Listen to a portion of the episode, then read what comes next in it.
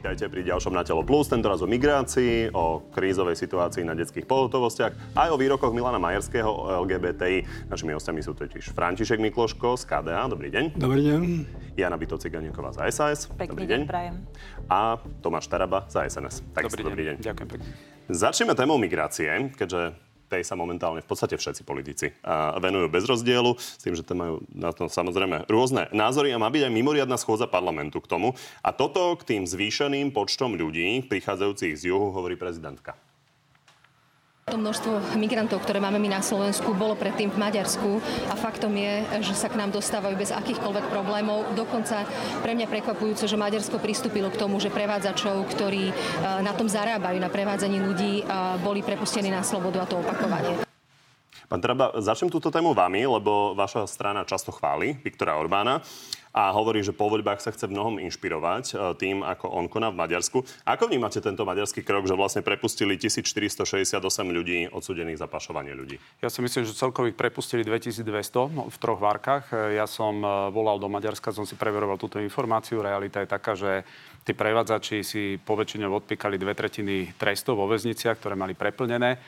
To znamená, že je to aj odpoveď na to, že Maďarsko bez pomoci Európskej únie ako nárazníkový štát s touto migračnou krízou samo sebe nevie nič urobiť, tak ako Grécko. To znamená, že ja len som taký v rozpakoch, že prečo Európska únia dokáže napríklad vytvoriť fond dvanásť miliárd na vyzbrojovanie Ukrajiny a nevie zabezpečiť vonkajšiu ochranu hraníc. Vy, Maďarsko... vy ste sa chválili, že ste volali do Maďarska, ja som to zachytil, ale... To, čo vám povedali, že majú preplnené väznice, tak to ste nemuseli volať do Maďarska. To je dva týždne stará, stará informácia. V agentúrach sa to objavilo s tým, že teda ten Brusel, na ktorý nadávate, tak im vyčíta práve tento krok, že je to porušenie európskych smerníc. Vám neprekáža, že vlastne týmto krokom je poškodené Slovensko a máme to témou kampane?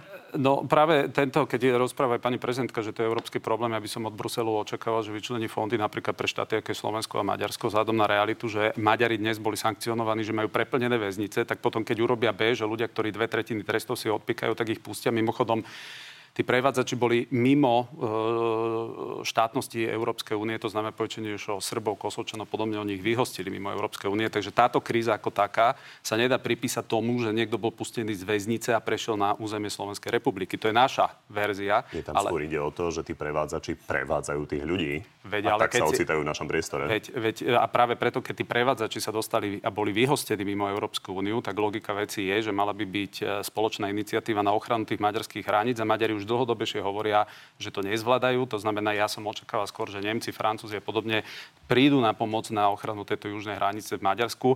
Pokiaľ sa toto neudeje, že ochrana vonkajších hraníc Európskej únie sa stane prinajmenšou takou prioritou, ako je vyzbrojenie Ukrajiny, no tak sa nepohneme v tej. Ja len pripomínam, že agentúra Frontex samozrejme rieši aj, aj ano, financovanie je, tejto ochrany hraníc. Sú tam aj slovenskí policajti a sú tam uh, aj českí. Pán Mikloško, vy nie ste v parlamente ako ká dé há, čo by ste s tým robili v prípade, že by ste, ste sa do neho dostali? V prvom rade chcem povedať, že je všeobecne známe, že Viktor Orbán a Robert Fico sú spojenci. Že Viktor Orbán si želá, aby sa Robert Fico dostal k moci. Či ja bez toho, aby som musel konšpirovať, je jasné, že štyri týždne pred voľbami vyvolať, povedal by som, istý chaos v krajine, je veľmi, veľmi výhodné preto, aby tu začali ľudia volať po pevnej ruke, ktorú dnes predstavuje Robert Fico. Čiže to, že oni sem takto spontánne prišli, že maďarská vláda tomu napomáha, ako ste povedali, to je vec, ktorá, o ktorej treba povedať, že táto vláda nie je schopná to rýchlo riešiť. Ja len aby sme si vyjasnili, že toto nie je nejaká nová záležitosť, to je aprílové prepustenie, pokiaľ viem. A ale takže... v týchto chvíľach to dobudlo taký charakter, že, že to proste zasahuje do volebnej kampane, čo sa ukazuje nakoniec, komu to vyhovuje, že Smer žiada mimoriadnu schôdzu kvôli tomu. Ja viem, či to nie sú konšpirácie, ktoré neviete, ako dokázať. Spojenectvo Viktora Orbána a, a Roberta Fica je všeobecná známa vec. Všeobecne známa vec. Pani Cigániková, vy chcete posielať armádu na hranice. To si máme ako predstaviť, že vlastne celá slovensko-maďarská hranica, ktorá je veľmi dlhá, tak bude kilometrov. Obkolesená našou armádou? Určite nie. Tam to si predstavte ako výpomoc tam, kde nebude vedieť pomôcť polícia. Ale e, poviem aj podrobnejšie, ale veľmi rada by som reagovala možno aj na pánov. Napriek tomu, že súhlasím s pánom Mikloškom, že um, tá situácia vyzerá všelijak podozrivo, aj teda s pani prezidentkou, že naozaj to nahráva Robertovi Ficovi.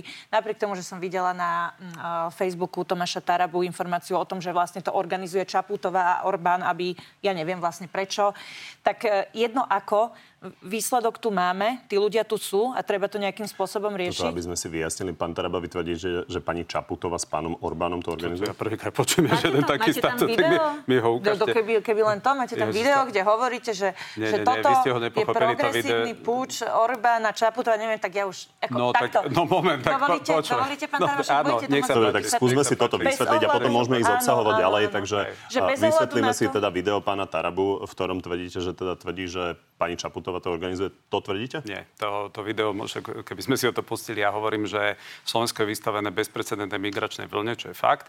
Druhý faktor je, že nemáme napríklad Arabčinárov na území Slovenska, ktorí by vedeli identifikovať podľa dialektu, či ten človek je zo Syrie, keď tvrdí, lebo to je dneska garancia, keď poviete, že ste zo Syrie, že tu môžete zostať.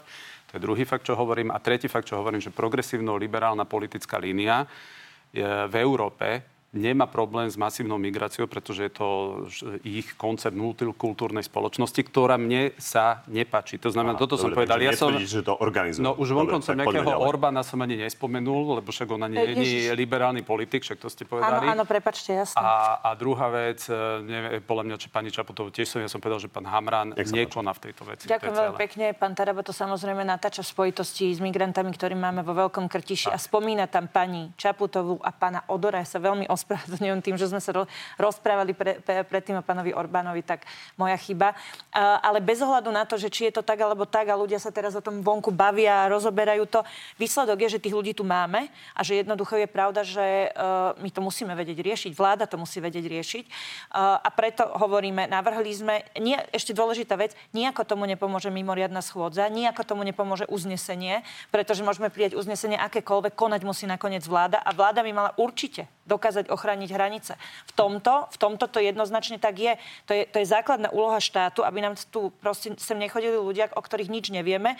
Na druhej strane hovorili umožniť... ste o dĺžke tej hranice a je úplne jasné, že tá hranica, samozrejme je to hranica Schengenu, takže nie je jednoduché ju nejakým spôsobom hermeticky uzavrieť, tak či to proste nie je nereálne. No určite opakujem, šesťsto kilometrov, aby tam bol non-stop nastúpená polícia, armáda, toto nereálne asi je, ale za pomoci všetkých ostatných zložiek to jednoducho musíme zvládnuť, ak to nezvláda Maďarsko. To, čo chcem povedať, je, že my nemôžeme sa na to pozerať a povedať, že, že nevieme nič robiť. Tam je na mieste, aby sme niečo urobili a čo navrhuje Saska je posilniť, e, po, posilniť hraničnú políciu, cezhraničnú políciu, e, samozrejme vyvolať rokovania, pretože táto situácia sa musí riešiť na úrovni minimálne šengenského priestoru, pretože tu, ako bolo povedané, zlyháva aj Maďarsko. Asi nebude náhoda, že posledná veta, pán Kovačič, asi nebude náhoda, že tí migranti sa dostávajú cez tri až štyri metrové ploty pod uh, dronmi a v pohode prejdú celé Maďarsko, ešte sa dostanú k nám. Je to jednoducho... Dobre, aby aj je pani dostali slovo. Zlyhanie aj inde. Vy hovoríte, mimoriadna schôdza zbytočná, mimoriadna schôdza minimálne pokus, o jej otvorenie bude. Jedna z vecí, ktoré ste spomínali pána Hamrana, policajného prezidenta, ktorú on spomínal, že jedna z motivácií je teda nejaký papier, ktorý vydávame ako potvrdenie k pobytu, čo polícia konštatuje, že nikto iný nemá. A Progresívne Slovensko hovorí, že tento papier zaviedla vláda Roberta Fica. Takže je cieľom zrušiť tento papier, čo by sa teoreticky dalo možno urobiť na mimoriadnej schôdzi? Dalo by sa to urobiť, keby bolo skrátené legislatívne konanie, ktoré vie iniciovať vláda. To znamená, keby pán Odor prišiel so zmenou tohoto zákona, tak to nie je žiaden problém. On žiaľ nekoná. My sme sa podpísali ako traja poslanci smera, Smeru pod zvolenie tejto schôdze, pretože bez tých hlasov by to nešlo. My tam žiadame päť vecí. Poprvé, aby okamžite vláda Odora začala rokovať s Českom a Rakúskom, aby nedošlo k uzavretiu, čo najrýchlejšiemu uzavretiu hraníc opäť medzi nami a Rakúšanmi a Čechmi, pretože v tom prípade tí ľudia v tom Veľkom Krtiši tu zostanú a nepôjdu ďalej. Druhá vec, ktorá je, že žiadame á dé jeden, aby sa normálne viedol ten registračný proces tých ľudí, pretože žiaľ, a to treba povedať, tá, ten stav je poddimenzovaný medzi policajtami. No a problém je, že naozaj tá nedochádza k reálnym screeningom, či už zdravotným, alebo bezpečnostným. To proste sa nestíha, nedá sa to, to znamená, na to musí byť vyčlenená aj armáda. Pokiaľ ide o kontrolu tých hraníc, samozrejme, že celú zelenú zónu medzi nami a Maďarmi je nereálne takto hermeticky uzavrieť, ale dnes tí ľudia chodia v podstate po takých piatich trasách. Jedno je, čo chodia v podstate južnou pri Rajke trasou. To zase sa vystopovať dá, ale to, čo je dôležité, my potrebujeme vyslať signál aj tým prevádzačom, aj tým migrantom, že na Slovensku ten papier nedostanú. A ja som sa aj rozprával s Robertom Kaliňakom. On hovoril, že ten zákon takto neznie, že za Smeru nikdy tieto potvrdenia sa nevydávali, pretože ten zákon hovorí, skôr myslí na tých, ktorí napríklad mali byť deväťdesiat dní na území Slovenska, prešvihla sa tá lehota a vtedy počas procesu vyhostenia tí ľudia nejaký papier mať musia. Dobre, právny výklad sa líši v tomto smere. A Mikloško? E, migrácia je dlhodobý problém a treba povedať, že migrácia bude narastať, pretože vidíme, že tí ľudia z Afriky a z arabských krajín utekajú húfne, sú ochotní riskovať život a zomerajú v mori, pretože proste utekajú. To je zúfalstvo. Čiže migráciu doteraz neriešila naša vláda žiadna, nebrala to ako komplex, to sa dá riešiť naozaj len celoeurópsky, pretože to je vlna, ktorá zasiahne celú túto západnú, by som povedal, demokratickú a zároveň vyspelú Európu. Áno, toto konštatujú kresťanskí demokrati a nielen oni a tento problém je tu naozaj desať rokov a viac ako desať rokov a nevyriešený. Stále sa odkladá. Proste nejakým spôsobom to treba zobrať komplexne. Pani Cigániková sa usmieva, pán Sulík, ale si pamätám, že on dlhodobo tvrdí teda, že treba vyriešiť to prostredníctvom nejakých zberných táborov v severnej, severnej Afrike. Hotspot je možno jedna z vecí, ktoré v tom majú fungovať, ale majú tu byť nejaké veľké tábory v severnej Afrike. A otázka kto ich je, má zriadiť? Otázka je, prečo toto Nemci či Francúzi, ak by to bolo reálne, dávno neurobili?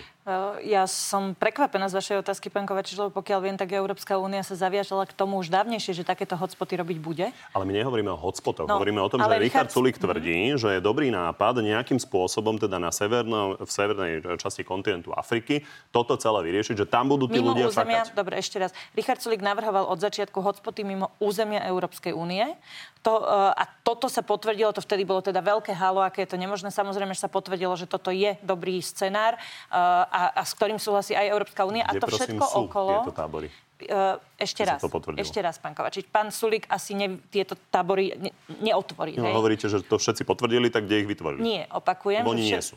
Pán Kovačič, všetci vtedy kritizovali Richarda Sulíka, že to je teda akože absolútne mimo misu nápad a ja len vravím, že neskôr sa ukázalo, že až tak mimo, mimo misu nie, nie je, pretože Európska únia sama tento nápad schválila a teda dohodli sa, že takéto hotspoty vytvárať budú. Vy sa ma pýtate, ale už na veľké zberné tábory, ja, ho, ja vám odpovedám, Richard Sulík navrhoval hotspoty mimo Európskej únie a áno, dá sa baviť aj o tom, ako to má ďalej vyzerať a ešte raz, nie sú, nie sú teraz, ale nič to nemení na tom, že samozrejme, že pokiaľ tí prevádzači vedia, aj tí migranti vedia, že keď sa dostanú na územie Európskej únie a nebudú vrátení, tak jednoducho, že sa, že sa o to pokúšajú. Keby sme spravili to, že ich vrátime, ale samozrejme nie, nie do ich podmienok, pretože drvivá väčšina z, ním, z nich naozaj uh, uteka pred vojnou, má ľudský problém a preto teda do nejakého priestoru, kde sú chránení, kde prebehne azylový proces a kde budú normálne kultivovane prevezení ako ľudia, tak by prestali umierať v tých vodách a rovno by sa obrátili uh, na tieto hotspoty. No, ešte pán raz, Sulík, dlhodobo, ja si veľmi pamätám, čo bolo na začiatku dobre, a to boli naozaj Kovačič. Veľké tábory,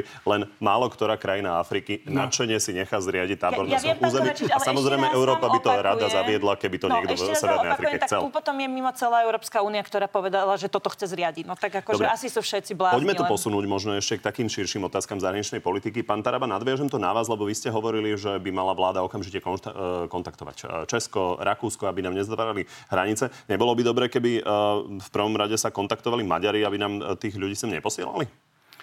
Samozrejme aj Maďari. Ja neviem potvrdiť informáciu, že oni nám to tu posielajú. Problém je, že keď je raz migrant na území Európskej únie... Posielajú to, nemyslím, že nám hej. fyzicky posielajú, ale jednoducho prechádzajú cez Maďarskú republiku ku nám. Tak a my zase sa nádejame, že budú ďalej pokračovať a dojdú do Nemecka. To je v podstate no, dnešný deň. Nám na toho no, ak, ak urobia nejakú trestnú činnosť a niekto ich pošla. Áno. Práve preto, ak je problém tento papier, ak Hamran tvrdí, že podľa zákona ho musia vydávať, tak Odorovi nič nebráni, aby behom dvadsaťštyri hodín bola ten zákon zmenený. Na tom sa zhodneme, všetci to podporíme. Ak sa nedá dohodnúť s krajinami mimo Európskej únie, ja nemám problém, nech sa zriadujú tieto hotspoty aj na území Európskej únie, veď sú rôzne oblasti aj Grécka, na konci dňa aj Maďari a podobne. Len dôležité je, každý sa sťažuje, že finančné zdroje z Bruselu na toto sú nedostatočné. To znamená, že každý to berie tak, že pani Merkelová niekedy pozvala celú Afriku do Európy, tak nech sa páči, choďte do toho Nemecka, cez nás len prejdite.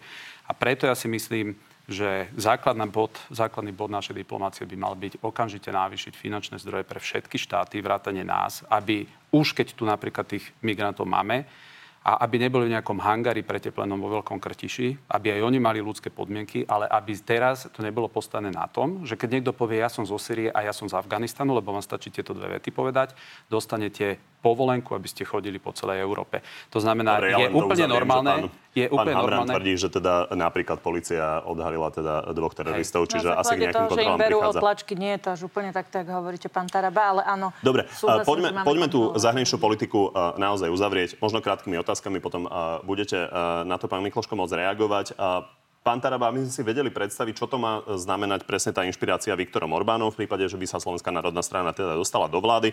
Napríklad, a skúste jasne odpovedať, vojakov na, na to na našich základniach by ste poslali napríklad domov aj s tou technikou, čo prišli. Zrušili by ste ten dohľad našich susedov nad slovenským nebom, ktorý teda tu máme premeškajúce F šestnásť, ktoré es en es obstarala?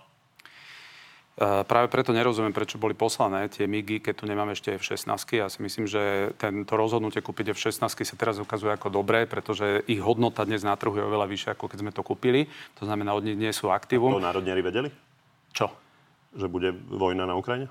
Nie, oni, oni kúpili ef šestnásť v momente, kedy dnes za ten balík tých ef šestnásť by sme, keby sme to vedeli predať, napríklad len keby sme do toho išli, tak je to o miliardu viac, ako sme si ich nazmluvnili, čo je akože dobrý, ja dobrý biznis. Ja len, že tá cena stúpla kvôli požiadavkám na zbranie a to je kvôli vojne na Ukrajine. A, dobre, čiže e, poslali by ste vojakov na to na našich základniach domov? Ja plne akceptujem aj Slovenská národná strana, že my sme súčasť Severoatlantickej aliancie, nikto nechce poslali? vystupovať.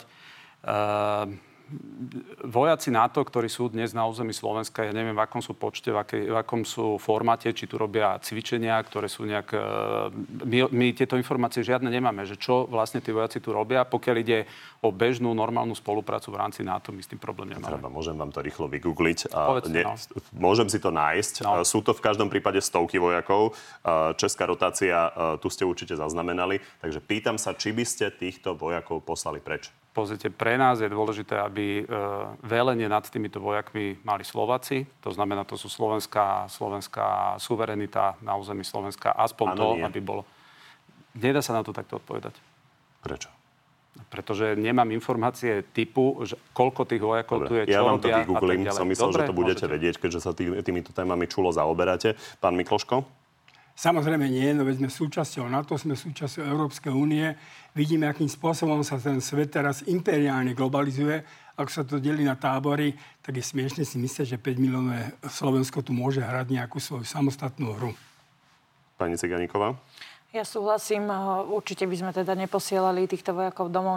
Nakoniec my intenzívne podporujeme aj členstvo v NATO, aj členstvo v Európskej únii. A treba povedať, že práve to, že sme členmi NATO, nám dáva e, veľkú, alebo oveľa väčšiu mieru bezpečia, ako keby sme nemali, ako keby sme neboli členmi. Veď tak pozrieme sa napríklad na Ukrajinu. Myslím si, že, by, že si vieme viacerí predstaviť, že, toto by, že Slovensko by bolo ďalšie sústo, ale práve NATO nám garantuje obranu. Ešte jedna dôležitá vec k tým, ne, k tým ef šestnásť a diskusii potrebné, nepotrebné. Uh, je pravda, že teraz by sa možno dali predať drahšie, alebo určite by sa dali pre, predať drahšie. Výrazne. Len, výrazne drahšie, ale treba odrátať výrazné výdavky, ktoré boli na školenie pilotov, na prestavbu letisiek a tak ďalej. Čiže ono sa to nerobí tak, že nakúpim, potom predám. Uh, treba jednoducho s peniazmi hospodáriť rozumne. Ja len hovorím, to že to bol dobrý biznis.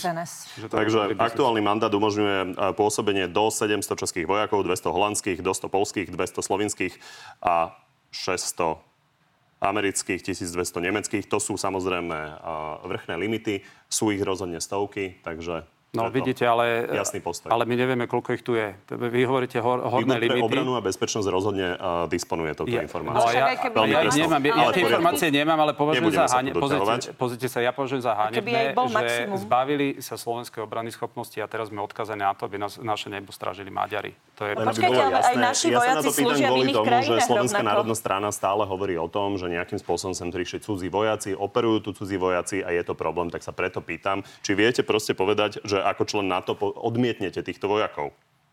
Ja ale na... môžeme ísť ďalej. No, nechcete, keď nechcete odpovedať. Jedna krátka reakcia, ak môžem, to nie sú cudzí vojaci, to sú vojaci NATO a teda naši vojaci a takisto naši slovenskí vojaci sú predsa v iných krajinách, kde takýmto spôsobom dobre. Chránia a pomáhajú. To boli čiže... citácie, samozrejme. Poďme uh, na ďalšiu aktuálnu tému a to sú pohotovosti. Uh, lekári, pediatri sú preťažení, sú prestarnutí, polovica pediatrov je v dôchodkovom veku a žiadajú, aby minimálne na dočasné riešenie sa to vyriešilo tak, že miesto toho, aby boli pohotovosti do dvadsiatej druhej, tak budú do dvadsiatej hodiny. A toto k tomu hovorí hlavná odborníčka na pediatriu Elena Prekopová. Prekopová. Tu nejde o primárnych pediatrov ako osoby, ale tu ide o zachovanie zdravotnej starostlivosti o deti na Slovensku. Pani Cigániková, vy tú mimoriadnu schôdzu parlamentu, ktorá má tú krízu teda aspoň čiastočne vyriešiť, odmietate. Takže podľa vás pediatri blafujú s tými výpovediami? O, určite nie. Keb, ako vôbec neuvažujem nad tým, či blafujú, ne, neblafujú a nespoliehame sa na to, že blafujú. Ono je to tak, že keď dali výpovede z pohotovosti, tak nastupuje úrad samosprávneho kraja, ktorý urobí rozpis. A problém by bol, keby samozrejme úplne vzdali ambulancie a samozrejme, že táto situácia dlhodobo, toto nie je, že teraz zostarli, hej, zo dňa na deň a že teraz uh, majú tento problém, to je dlhodobý neriešený problém. Teraz dávajú výpovede. To teraz dávajú problém. Výpovede, ešte raz opakujem, z pohotovosti a, je, a, a to neznamená, že ľudia nebudú mať zabezpečenú zdravotnú starostlivosť, lebo túto situáciu zákon pozná. Zároveň dodávam, lebo to nechcem bagatelizovať, že to môže spôsobiť, keď ich budeme povinne rozpisovať, mimochodom za ešte, ešte nižší príjem v takom prípade, tak samozrejme, že to môže môže spôsobiť, že tí, tí ambulantní lekári dajú úplne zrušia svoje ambulancie a to by bol problém. Ale zákon, ktorý predkladá naša vláda, napriek tomu, že my súhlasíme s viacerými riešeniami, je platný až od prvého prvého A je naozaj na mieste počkať na novú vládu, aby toto riešila. Zároveň chcem povedať rovno, lebo to tu budú kolegovia a určite aj v parlamente prebehne boj populistov, kde sa budú... Ne, ne, nebudeme skracovať pohotovosti tam, kde je to rozumné, lebo naozaj máme pohotovosti, kde je rozumné skratiť, pretože tam pacienti nechodia, ale budeme ich práve že pridávať, lebo už vidíte nejakých politikov pred voľbami, že budú skracovať pohotovosti ľuďom a zavádzať poplatky. My sa obávame toho populizmu, to ktorý tam vidíme. Pohotovosti, keď teraz už nemáme od otvorené pohotovosti, ktoré máme mať? Garantujem vám, že, a to si môžeme potom podebatovať, a aj vám to môžem Kto? Kľudne menovať. Pán Taraba? Matovič, Fico, pán Taraba asi nie, ale pán Danko, keď sa budem môcť ozvať, tak on je presne z tej sorty. Uh, pán Matovič, pán nie Fico... Prepač, že to nie je v parlamente. Nie, len vravím, že keby mohol, tak by... Pre, presne táto sorta populistov, pán Kolár... A keď tá vláda vznikne, povedzme, na Vianoce, tak potom sa to bude riešiť na Vianoce? Ešte raz. Aj tak tento návrh je platný od prvého prvého a my nehovoríme, že sa to má riešiť na Vianoce. My hovoríme, riešme teraz, čo riešiť vieme. To je odmeňovanie tých lekárov, to je rozdelenie a riešenie tých hodín jednoznač, jednotlivých v rôzne v rôznych vúckach, pretože napríklad, kým v Bratislavskom kraji naozaj príde od ôsmej do desiatej na niektoré pohotovosti, jeden, dvaja ľudia, lebo sú zvyknutí využívať uh, vlastne iný spôsob, tak napríklad v Bardejove má, máme veľký problém s tým, že á pé es využíva veľa ľudí a títo sa pre, prevedú na urgent. Z tohto dôvodu má logiku z pohľadu vlády zvyšovať poplatky na urgentoch z desať na dvadsaťpäť eur. My súhlasíme aj so zvýšením... Takže na tomto je síce zhoda s pediatrami, ale vy hovoríte, že áno, zlá zhoda. Preto ja len chcem dokončiť posledné. posledné.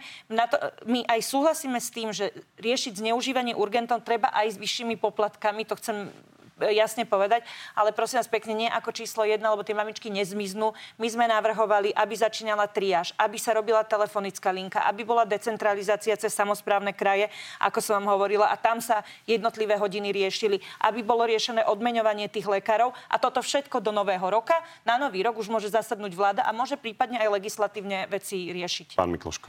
Ten problém je veľmi podobný s migráciou. Proste rieši sa vtedy, keď už to buchne, keď je obrovský problém.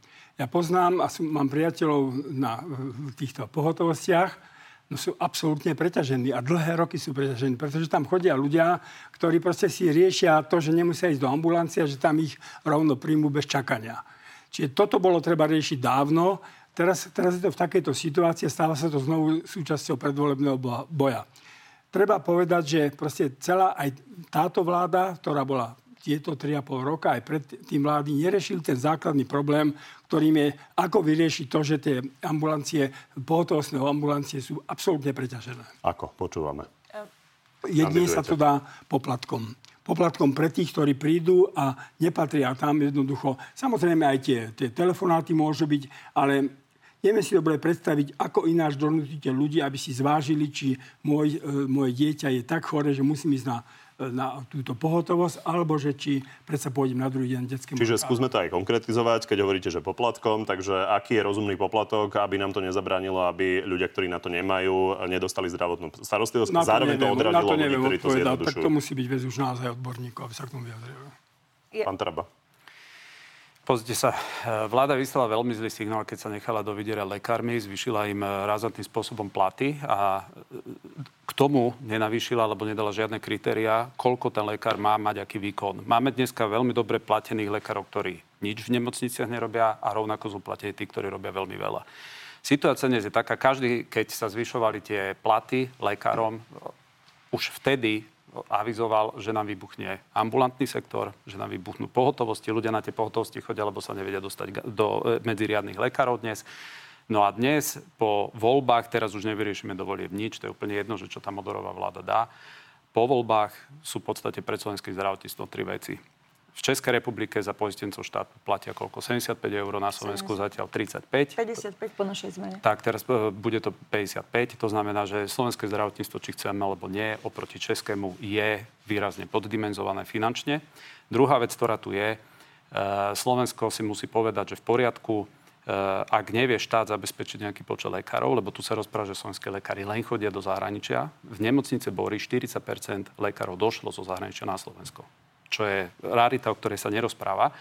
No a práve preto si treba povedať, dobre, štát musí zadefinovať, koľko stoja konečne na Slovensku výkony zdravotné, čo v Čechách je bežná vec, dé er gé tam funguje. Toto to sú znamená, veci koncepčné, ktoré majú všetci uh, v programe v rôznych variáciách. Samozrejme, financovanie, uh, financovanie zdravotníctva je obrovská téma a bude to vyžadovať stovky miliónov. Takže poďme si povedať, ako akútne vyriešiť túto situáciu. Máme prestarnutých pediatrov, niekto tam musí slúžiť. Vy hovoríte, že príliš sa zvýšili platy, tak čo, znížiť platy uh, nie, nie, nie. v nemocniciach, alebo čo je vašim no, cieľom? No my sme zvýšili platy v nemocniciach a vtedy rozprával celý ambulantný sektor, že tie peniaze vlastne budú chýbať aj v ambulanciách. To znamená, že oni nenavýšili platy pre ambulanciu, zvýšili iba pre nemočni, nemocničnú časť. To znamená, že nevyhneme sa tomu, aby nejaký čas opäť sme si kúpili cez to, že budú musieť pustiť do ambulantného sektoru niekoľko stoviek miliónov eur. A v rámci toho bude treba urobiť tie zmeny, o ktorých hovorím. Igor Matovič tu päť rokov otravuje verejnosť tým, že nejaká dôvera si vyberá zisky. päť rokov je dôvera v strate. To nie je pravda, že by si niekto zisky vyberal. A výsledok je ale ten, že budeme musieť pustiť súkromných investorov aj do ambulantnej siete, aby, aby mala dnes v podstate e, Penta výrazných konkurentov na tomto trhu, pretože ak štát toto nevie zabezpečiť, potom musí povedať, že v poriadku, ideme to otvoriť niekomu inému. Už to uzavrime, pani Cigániková. Ja len chcem pripomenúť, že o čom sa tu bavíme, lebo e, tieto riešenia síce sú riešenia na niečo, ale nie na situáciu, ktorú tu my máme. A teda my sa tu bavíme o tom, že tí prestarnutí pediatri, ktorí musia cez deň slúžiť, prichádzajú večer do ambulantnej pohotovosti, ambulantnej, nemocničnej, a tam sedia od ôsmej do desiatej a žiadajú skrátenie nie preto, že by sa im nechcelo pracovať, ale preto, lebo im tam nechodia pacienti v drvivej väčšine, pretože tú ambulantnú pohotovosť nevyužívajú. Čiže to, čo hovorí pán Mikloško, to je riešenie v prípade preťažených pohotovostí, to sa týka urgentných alebo nemocničných pohotovostí, ústavnej zdravotnej starostlivosti, a áno, tam ale opatrne, určite sa to nehodí na mamičku, ktorej dieťa má štyridsiatku teplotu a nemá sa kam dovolať, nemá kam ísť, a teraz jej dáme pokutu dvadsaťpäť eur, lebo si dovolila ísť na urgent nemocničný. Toto by sa stalo, a preto my hovoríme, áno, je to riešenie, ale krok jedna, to už som vymenovala tie tri a máme ich dokopy sedem tých riešení, pred tomu musí naozaj prechádzať jedno. Dobre. A tieto riešenia. A druhá vec je, čo sa týka nemocničných lekárov, ja úplne súhlasím s pánom Tarabom, aj sme to niekoľkokrát kritizovali, tu boli dané peniaze bez toho, aby boli záväzky, ale opäť vravím, toto sa týka ambulantných pohotovostí a nie je pravda, že, že neboli dané peniaze ambulanciám, boli, aj keď nie dosť dostatočne, ale na základe toho, že boli zvýšené platy, koeficient bol daný ambulanciám do rozpočtu, len to nestačí. Poďme na jednu z tém, na ktorých sa ká dé há vyhraňuje v kampani, a sú to kultúrno-etické otázky. Milan Majerský už vlastne pred letom na tému zostavovania vlády povedal, že ak bude Progresívne Slovensko žiadať registrované partnerstva, tak citujem z hasla Fajka. A túto nedeľu povedal v odpovediach na jednu z diváckych otázok od diváka Jana aj toto. Či je pre Slovensko väčšia hrozba korupcia alebo el gé bé té í? Obidve sú nešťastím ktorejkoľvek krajiny, nielen Slovenska, aj korupcia, aj el gé bé té í. Jan sa pýta, či väčšia. Obe rovnako? Tak sú to, sú to pliagy, ktoré jednoducho ničia krajinu, ktorúkoľvek. Pán Mikloško, čo vy na tieto vyjadrenia vášho predsedu? Samozrejme, to bol zlý výrok, veď on to uznal, ospravedlnil sa. Dodávam k tomu to, že celá táto... Všimnime si, že tam sú strany, ktoré sú blízko zvoliteľnosti alebo vypadnutia. Tá kampaň je emocionálne proste vyhrotená. A viem si predstaviť, že niekto jednoducho urobí tento prešľap, že povie nejaký zlý výrok. On sa za neho ospravedlnil. Na druhej strane chcem, som prekvapený, že to všetko sa teraz hádže akoby na ká dé há. ká dé há je tridsaťtri rokov v politike a ká dé há nezlyhalo v demokratickom zápase. Naopak bolo v prvej línii. ká dé há bolo vo vládach ako zo, z es dé el, z Áno, Pavla Ruska, Zosobko a podobne, dokázalo sa dohodnúť, dokázalo spolupracovať a dokázalo pritom si podržať svoju identitu. Čiže ká dé há je pripravené znovu, by som povedal, ísť do vlády. To môžeme pokojne rozobrať, ale vy hovoríte, že sa to hádže len na ká dé há, tak na pána Tarabu sa asi nedá hádzať výrok pána Majerského. Ja hovorím, že výrok pána Majerského v tejto chvíli sa zovšeobecňuje na ká dé há. Že teda celé ká dé há má takýto názor alebo podobne. Aha. A tu by som teda priznal jednému predsedovi, že môže mať prešľap, urobil chybu, to, o tom nemôžno diskutovať, ale pán Majerský ukázal aj v minulosti, že je naprosto jasný demokrat, veď to, čo on organizoval, či už ako primátor alebo ako župan v Levoči, tie pietné akty za Židov, ktorých odtiaľ vyviezli, tak to boli akty, ktoré, ktoré boli z boku, z boku boli proste jednoducho atakované a on to vydržal. Čiže v tomto smere nemožno na základe jedného výroku hodnotiť alebo dvoch výrokov, ktoré môžu byť povedané v istom napätí, nemožno hodnotiť jedného človeka, že on je takýto. A nehovorí o tom, že už potom nemožno hodiť, hodnotiť celú stranu, lebo pozrime sa na históriu tejto strany. Samozrejme, ja s tým nemám problém, pretože moje celoživotné zameranie je proste úcta ku každému jednému človeku. Pani Cigániková, faktom je, že pán Majerský sa za ten výrok ospravedlnil? Ospravedlnil sa spôsobom, že vlastne ja som nemyslel ľudí, ale ideológiu. Ja by som raz chcela pochopiť, čo je to tá el gé bé té ideológia, lebo gejom, lesbou sa narodiť. To je biologický fakt, ako môže byť biologický fakt... ideológiou a ešte to potom prirovnávať k nejakej pliage. A možno je to, uh, možno to prípada teraz ká dé há nefér. Mne to ale nefér neprípada v kontexte toho, že zároveň to isté ká dé há hovorí o tom, že nie, že uh, čiaria je pre nich väčšie zadlženie Slovákov, alebo to, že sa im nebude pomáhať, alebo že sa nebude riešiť školstvo, zdravotné. Nie. Pre nich je uh, červenou čiarou, pokiaľ dvaja ľudia rovnakého pohlavia by mohli byť v registrovanom partnerstve. Potom všetko, čo sa tu stalo. Zároveň je to strana, ktorá hovorí, interrupčnú tabletku tu nesmieme mať, lebo to je akože nebezpečné. Tak hovoria vlastne, že posielajú ženy pod nôž, aj keď tu máme, aj keď tu máme e, modernejší a bezpečnejší spôsob. Toto, tu som mala tiež výmenu sp- názorov s pánom Majerským a tam nie sú vedecké fakty.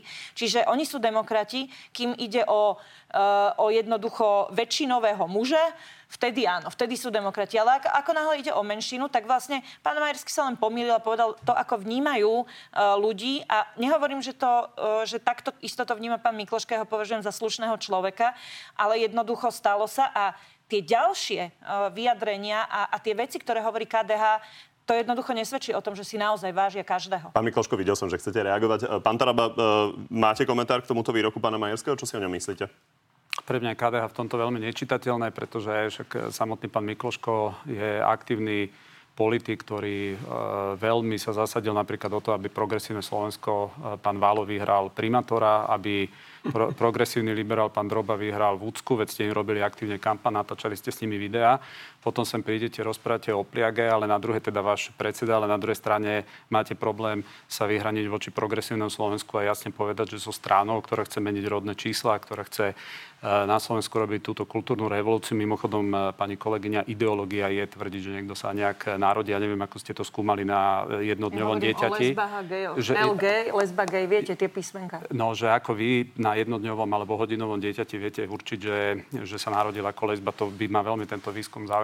Pán Taraba, toto ja nehovorím, prečo to vešate na mňa? To ste teraz povedali, že sta, sa tak ľudia rodia. Ja vám tvrdím, že ja toto je ideológia, povedala, že, že sa tak nerodia. Ja som povedala, že lesbou alebo gejom sa ľudia rodia. No a ja vám hovorím, že tak toto je ideológia. Áno, že toto je ideológia, ale že tak sa človek ideológia nerodí. Ideológia je váš Danko, prosím vás. No a no tak vaša Kolíková Sulík, nechajme tak. No a, no a, tera, no a to, čo chce... Nechajme pána Tarabu dohovoriť, aby pán Mikloško mohol reagovať. Tak tá stála politickú kariéru. Hej. Hej. No a Ste na to hrdý fakt? Ja nie, ale bavíme tak... sa tu aj o týchto veciach. Však na čo to otvárate? Však vy ste vidíte do bulváru. Prečo je to vás? Ale ešte raz, vaša reakcia na to, že vaša kolegyňa, ktorá vám tu teraz dopadla, takže vám tu robí asistentku, niekoho fyzicky napadne, tak vaša reakcia, že vy ste na to hrdí? Pani Cigániková, čo to tu riešite? Vy ste napýtať tam niekoho otočili. Na čo to riešite? Ja som bola na rozdiel od pani Taraba. Riešte toto bulvári, toto nezaujíma. Pani Taraba naozaj stačí. A vám to príde normálne. A takisto naozaj vypnime mikrofónmi pani Cigánikovej a pánovi Tarabovi, aby pán Mikloško mohol zareagovať. Znovu chcem povedať, že kresťansko-demokratské hnutie sa hlási k svojim kresťanským princípom a v tomto smere od začiatku jeho vzniku proste má tieto princípy. Ale dokázalo vládnuť, dokázalo túto krajinu posunúť veľmi zásadným spôsobom a vždycky sa dohodlo. Vždy ale vedelo sa dohodlo. To mi celkom nahrávate, pán Mikloško. Uh, poďme viete, pokračovať to, v tejto téme. To nie je zlom, ale tú tabletku napríklad, že tam ju brzdí. Viete, tak že... o tom nech hovoria odborníci.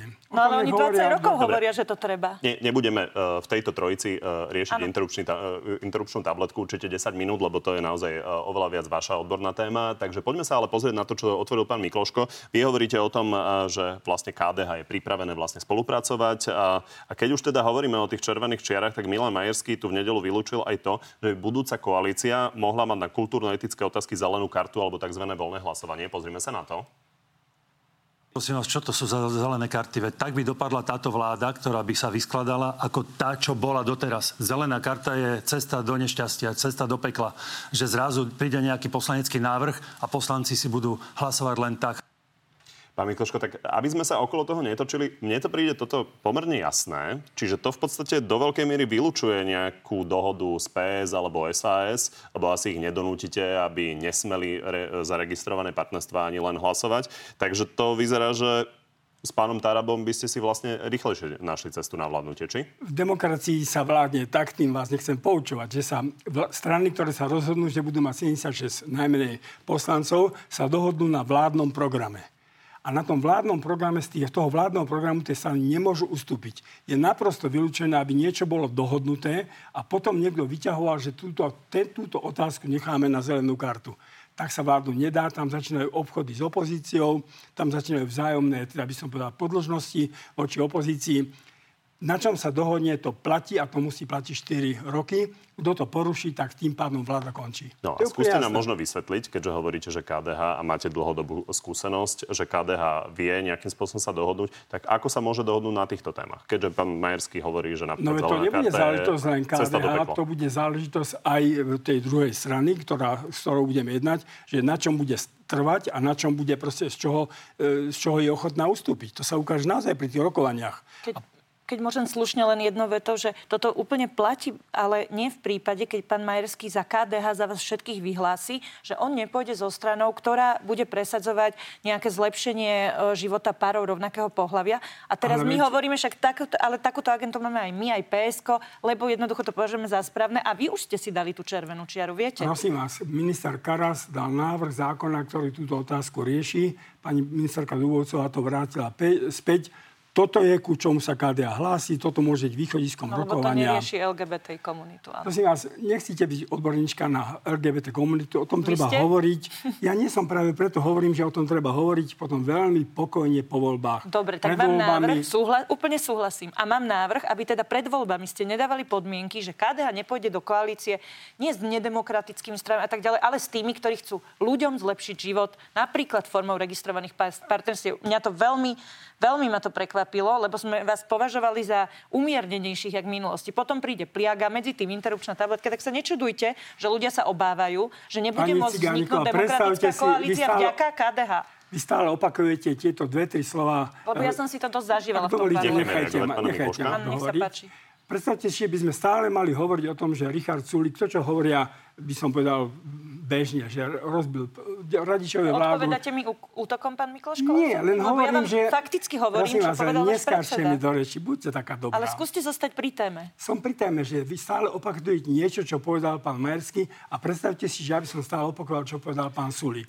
My sa pozeráme do budúcnosti, minútu po voľbách si sadneme a budeme riešiť veci. A v tej budúcnosti sú aj lesby a gejovia napríklad? Ale prosím vás, ale o tom sú? Budeme hovoriť po voľbách. Ale čo myslím si, že... Ale čo vás do toho? Pretože nás to fakt zaujíma. Ale o tom budeme hovoriť po voľbách. Okay. Myslím si, že je dobre teda dať slovo aj pánovi Tarabovi. Pán Taraba, keď toto počúvame, čo hovorí konkrétne predseda Majerský, tak to vyzerá, že es en es z ká dé há by sa vedelo pomerne rýchlo dohodnúť. Či? Ja práve nerozumiem, prečo pán Mikloško má problém voličom na Orave, na Spiši, na Kysuciach jasne povedať, že tu s pani Cigánikovou a s pánom Šimečkom nepôjdete. Čo vy máte s nimi spoločné ako ká dé há, mi povedzte. Ale ja rozumiem, že vy... Vieru, ale vieru my sa budeme dohadovať na toto je presne, čo by som, na čo by som chcel poukázať. Pán Mikloško, pán, pán Mikloško nechce voličom povedať, s kým pôjde. Vy, vy chcete ísť rokovať s najväčšími progresívnymi liberálmi. Ja chápem, že vy k ním máte blízko. Vy ste už robili valový a drobový kampaň. To ja chápem.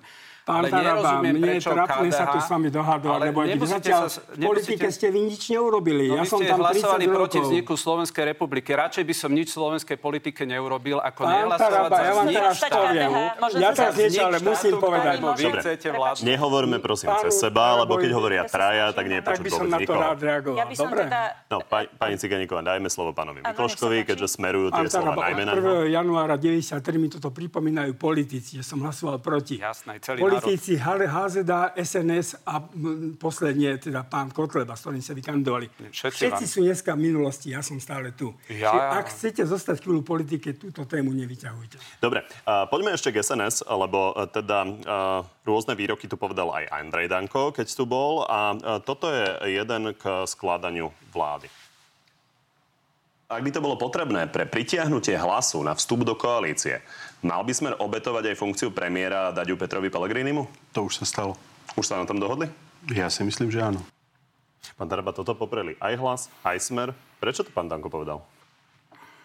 Ja som to chápal tak, že Andrej Danko chce jasne počuť od Roberta Fica, že ak vyhrá Smer, že bude ašpirovať na to, aby bol predseda vlády. To sa stalo. Čiže on si to vymyslel a zohral nejakú hru na tlak na Roberta Fica?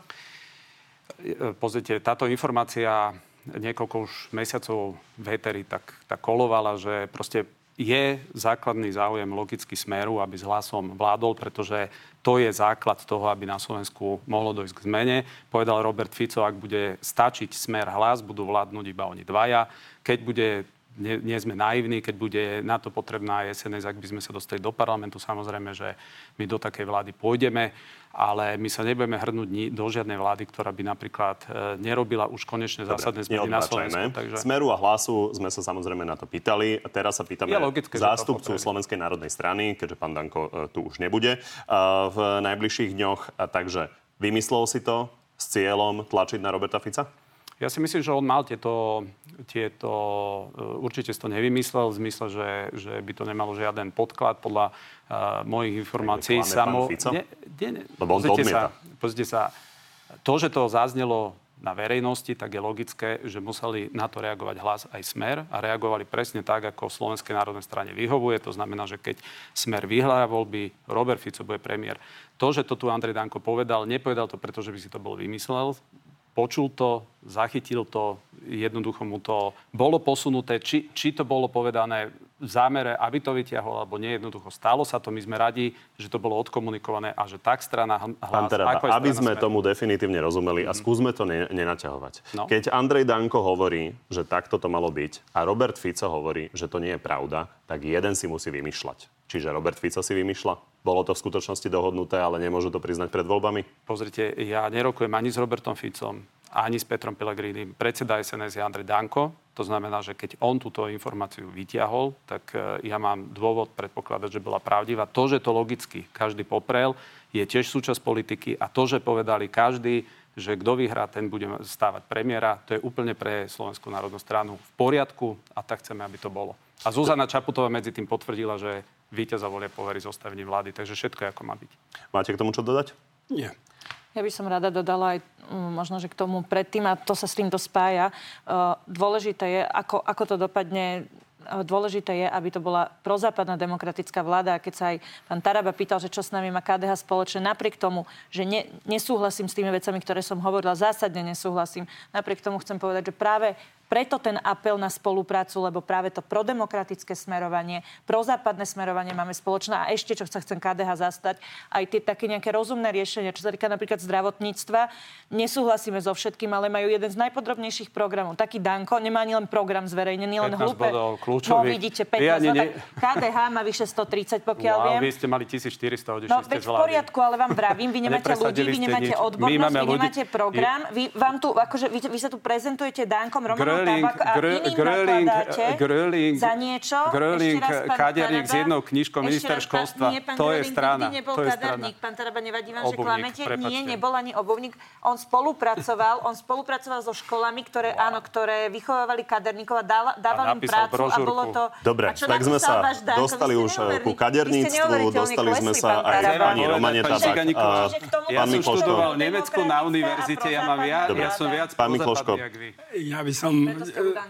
Ja by som na revanš chcel pochváliť Sasku, ktorá upustila od všetkých problematických tém, venuje sa ekonomike, podľa mňa kvôli tomu sa aj dostane do parlamentu a to budú problémy... Ešte nečítal osobné slobody, že?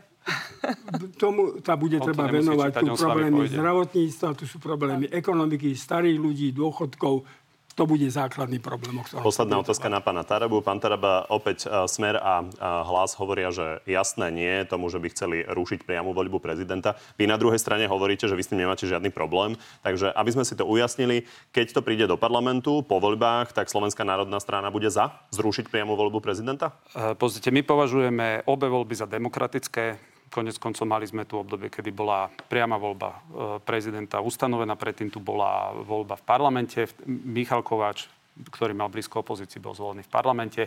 Nie je toto v našom programe, že by sme túto vec, a, a, že by sme túto vec e, iniciovali a pokiaľ na tom nebude ústavná dohoda, tak my túto vec ani otvárať nebudeme. Dobre, a keď to príde do parlamentu, tak Tomáš Taraba bude za? Keď to príde do parlamentu a nemá to šancu uspieť, tak nebudem za. Ďakujem vám, že ste prišli. Ďakujeme. Ešte ste chceli niečo dodať? Nie. Dobre. Ďakujeme za pozvanie a pekný deň. Pekný deň. Na telo plus je to všetko. Pri ďalšom sa vidíme opäť v útorok o štrnástej na životu na té vé novinách alebo si nás nájdete v archíve a na podcastoch. Príjemné popoludne ešte.